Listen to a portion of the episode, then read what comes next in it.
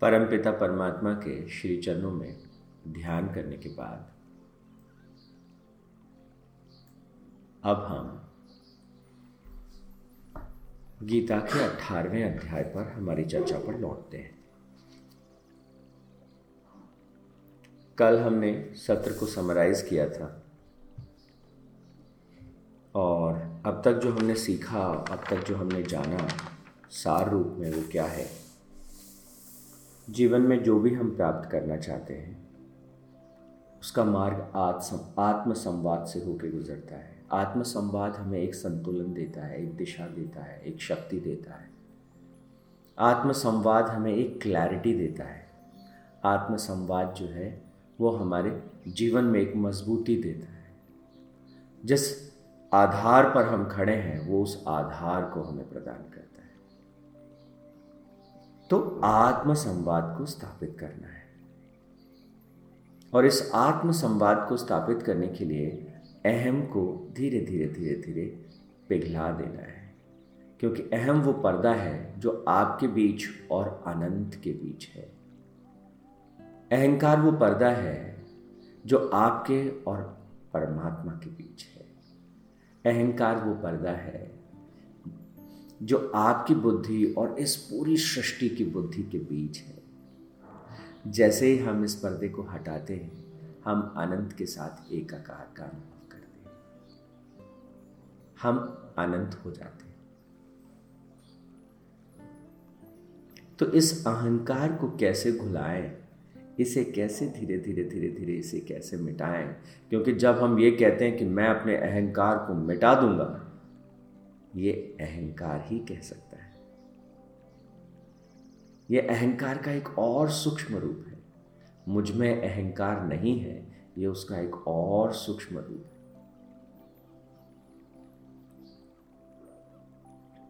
तो इसलिए इसे बड़ी ध्यान से हमें डील करना है। मोह से अहंकार प्रकट होता है। भक्ति में ये घुलता जाता है, ध्यान में ये घुलता जाता है। और ध्यान के लिए भगवान ने क्या कहा? कि ध्यान और भक्ति तब घटित होता है जब विवेक होता है, जब विशुद्ध बुद्धि होती है।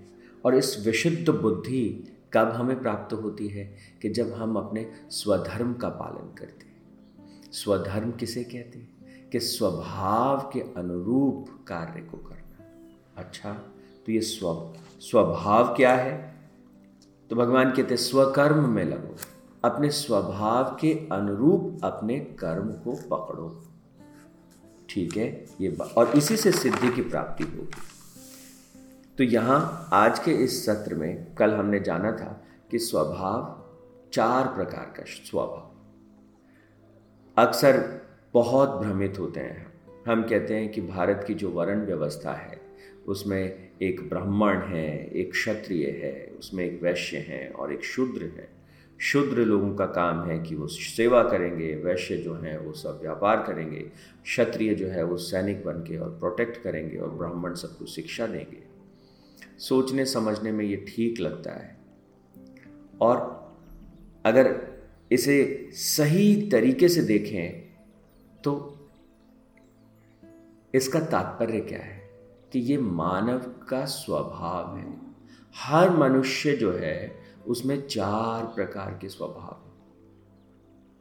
हर मनुष्य के भीतर एक शुद्र स्वभाव है। शुद्र स्वभाव जब व्यक्ति अपने ही खिलाफ काम करता है।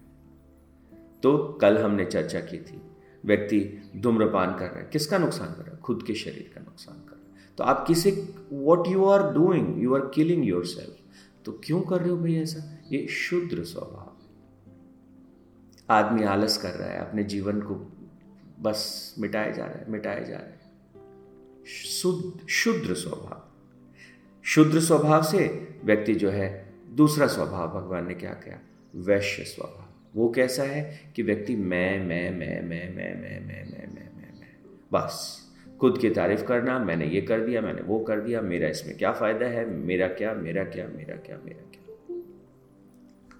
और ये मेरा मेरा मेरा मेरा चलता रहता है। और इस मैं से आदमी थोड़ा ऊपर उठता है। मैं से जब ऊपर उठता है तो क्षत्रिय स्वभाव में आता है। क्षत्रिय स्वभाव, आप देखिएगा बच्चे को, बच्चा जब थोड़ा बड़ा हो रहा होता है चौदह पंद्रह साल की उम्र में होता है, आप उसे बताइए, बेटा, आप ये गलत कर रहे हैं। तुरंत उसके चेहरे के हाव भाव बदल जाएँगे। वो अपने हर आइडिया को प्रोटेक्ट करना चाहता है। वो अपने हर थॉट को, अपने एक्शन को प्रोटेक्ट करना चाहता है। नहीं मैं जाऊँगा नहीं मैं करूँगा। नहीं ये ठीक है। नहीं आप नहीं समझ रहे हो। ऐसा होना चाहिए। वो अपने हर हर तरीके को अपने हर चीज़ को डिफेंड करता है। यही तो क्षत्रिय स्वभाव है। व्यक्ति के दिमाग में जो बैठ जाता है उसको लगता है ये बिल्कुल ठीक है। फिर वो उससे प्रोटेक्ट करता है। चाहे वो आइडिया है चाहे वो आदत है चाहे वो किसी तरह का आ, किसी तरह का फिलॉसफी है कुछ भी है एनीथिंग तो व्यक्ति क्षत्रिय स्वभाव में जाता है। और फिर भगवान कहते हैं कि वो ब्रह्म स्वरूप में प्रवेश करता है। जहाँ वो दूसरों को समझ पाता है, दूसरों के नज़रिए को समझ पाता है, उनके एंगल को देख पाता है, दूसरों के लिए जी पाता है। और सही मायने में अगर हम दूसरों के लिए जी पाते हैं और उनके लिए कुछ कर पाते हैं तो हमें अपने लिए कुछ करने की ज़रूरत नहीं, क्योंकि हमारे लिए जो आवश्यक है वो अपने आप ही हो जाएगा। ये बड़ी कमाल की बात है। कोई भी व्यक्ति जिसने इस दुनिया में किसी का भी जीवन मतलब आपने दूसरों के जीवन को थोड़ा सरल किया, दूसरों के जीवन को आपने आसान बनाया, दूसरों के जीवन को आप सुंदर बना सकते हैं अच्छा बना सकते हैं, किसी भी रूप में। आपने किसी के घर को सुंदर बना दिया। Oh you are an architect अब आपके पास पैसा होगा, सम्मान होगा, इज़्ज़त होगी। आपने किसी के तनाव को अपने संगीत से कम कर दिया। आप एक संगीतकार हो। तो आपको जो चाहिए वो सब मिल जाएगा आप अपने व्यापार से दूसरों की मदद करते हैं, आप अपने शिक्षण से दूसरों की मदद करते हैं तो हर व्यक्ति, चाहे वो कुछ भी कर रहा है ultimately he is helping others in some way उसके बिना जीवन यापन का कोई तरीका नहीं। तो जब हम वो कर ही रहे हैं तो क्यों ना हम उसको best of the best of the best तरीके से करें। जब मुझे पढ़ाना ही है और जब मुझे बच्चों को सिखाना ही है और इसी से मुझे आजीविका चलानी है तो क्यों ना मैं इसे best of the best of the best of the best तरीके से करूँ? इसके लिए मुझे क्या जानना होगा? इसके लिए मुझे क्या सीखना होगा? इसके लिए कौन सी स्किल्स लगेगी? इसके लिए किस तरह की योजना चाहिए? इसके लिए किस तरह का इंफ्रास्ट्रक्चर चाहिए? दूसरों की सेवा के लिए।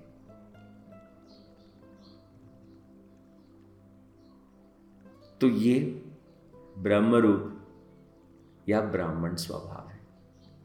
तो भगवान कहते चार प्रकार के स्वभाव तुम्हारे हैं और इन चार प्रकार के स्वभावों के अनुरूप व्यक्ति अपने जीवन को जीता है।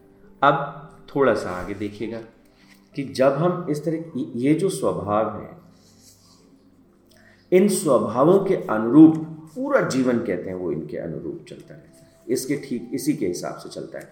और फोर्टी सिक्स जो श्लोक है, इसमें भगवान कहते हैं, ये जो तुम्हारे स्वाभाविक कर्म है, इन, तुम्हारा जो स्वभाव स्वभाव में क्या? ये चार तरह के कर्म स्वाभाविक कर्म के द्वारा, अब अब कौन से स्वभाव में प्रवेश करके हम क्या कर्म करें? कि कर्मों के द्वारा तुम मेरी पूजा करते हो। कितनी अच्छी पूजा करते हो तुम? कितनी अच्छी आराधना करते हो? कैसी भक्ति करते हो? तो भगवान साफ़ साफ़ इस श्लोक में कहते हैं कि आप स्वाभाविक कर्म के द्वारा जो है, जब मेरी पूजा करते हो तो आप सिद्धि को प्राप्त करते हो।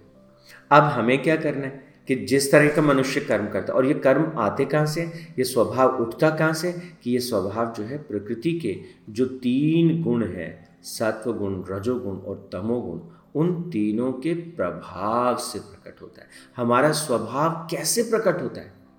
क्यों हम शुद्र की तरह से बिहेव करते हैं? क्यों हम मैं मैं मैं मैं करते हैं? क्यों हम क्षत्रिय की तरह से बिहेव करते हैं? और कैसे हम ब्रह्म रूप हो जाते हैं? तो हमारा स्वभाव किस चीज़ पर टिका है? तो भगवान कहते हैं, तुम्हारा स्वभाव जो है, वो प्रकृति के तीन गुणों पर टिका है। और ये कौन से तीन गुण हैं? कि सत्वगुण, रजोगुण और तमोगुण। तीन प्रकार के गुण हैं। और ये तीनों प्रकार के गुण जो हैं, वो लगातार तुम्हारे स्वभाव को प्रभावित करते हैं। चार प्रकार के स्वभाव और इनके पीछे है तीन प्रकार के गुण। तो क्या कहा कि जब तुम्हारे भीतर सत्व गुण सबसे ज़्यादा होगा एंड सत्व गुण इज़ बैक बाय रजोगुण एंड देन तमोगुण यानी कि स र त जब इस तरह का तुम्हारे भीतर अंतःकरण होगा तो ये ब्राह्मण स्वभाव को प्रकट करेगा। गुणों की जो आ, मिक्सिंग है, भीतर ये तीनों गुणों में सत्व गुण सबसे ज़्यादा काम कर रहा है, रजोगुण उसके पीछे, तमोगुण उसके पीछे। तो कहा कि ये तुम्हारा ब्राह्मण स्वरूप होगा। अच्छा फिर दूसरा कि जब तुम्हारे भीतर रजोगुण प्रबल है, रजोगुण के से कम सत्व गुण है और उससे कम तमोगुण है तो र, स, त तो तुम्हारा क्षत्रिय स्वभाव प्रकट होगा। फिर अगर तुम्हारे भीतर रजोगुण है और रजोगुण के पीछे तमोगुण है और उसके नीचे जो है सत्वगुण है तो तुम्हारे भीतर जो है वो वैश्य स्वभाव प्रकट होगा।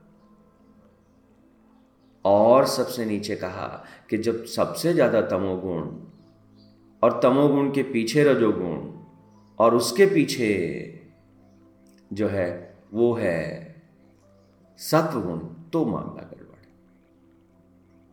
त, र, स, त मतलब तमोगुण र मतलब रजोगुण, स मतलब सत्व गुण जब ये वाला मामला है, जब इस तरह के गुण भीतर है, इस तरह से काम कर रहे हैं तो ये शुद्र स्वरूप, तरस।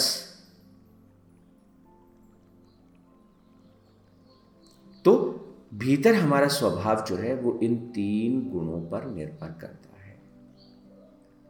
और हम अपने स्वभाव के अनुरूप आगे देखिए मतलब कितना साइंटिफिक है कितना सिस्टमैटिक है कैसे एक एक एक एक एक, एक बात को भगवान जो है वो स्पष्ट करते हैं। मुझे तो समझ नहीं आता कि इतनी अमूल्य ज्ञान की निधि होते हुए भी हमारे देश में हम कितना कंफ्यूज होते हैं कैसे जिए क्या करें। तो भगवान क्या कहते हैं ये तीनों गुण फिर क्या करते हैं?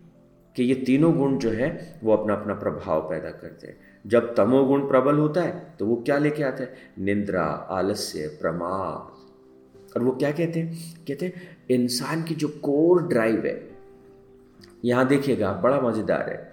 ये आ, श्लोक अट्ठारहवें अध्याय का छत्तीसवां सत्तीसवां अड़तीसवां और उनचालीसवां श्लोक। तो अब वो उस स्वभाव गुणों को गुणों की व्याख्या कर रहे हैं गुणों के बारे में बता रहे हैं। और वो कह रहे जिस स्वभाव में तुम होगे वो स्वभाव किससे बैक कर रहे गुणों से बैक कर रहे प्रकृति के तीनों गुणों से कर और उस गुण के प्रभाव में जो स्वभाव प्रकट हो रहा है, उससे क्या होगा? इससे तुम्हारे भीतर की इच्छाएँ प्रकट होंगी। तो जो इंसान की जो कोर ड्राइव है, वो क्या है? आनंद को प्राप्त करना। लेकिन आनंद जो है, जब हम, हमारे भीतर तमोगुण बढ़ जाएगा तो हमें किससे आनंद आएगा? किस चीज़ से सुख मिलेगा? तो कहते हैं, जब तमोगुण बढ़ जाएगा तो तुम शुद्ध स्वभाव में प्रवेश करोगे और शुद्र स्वभाव में प्रवेश करोगे तो तुमको किस चीज़ से सुख मिलेगा? निंद्रा से सुख मिलेगा, आलस से सुख मिलेगा। प्रमाद में तुमको सुख की अनुभूति होगी और ऐसे सुख को तामसिक सुख की संज्ञा दी गई। और कहा कि अगर तुम्हारे भीतर रजोगुण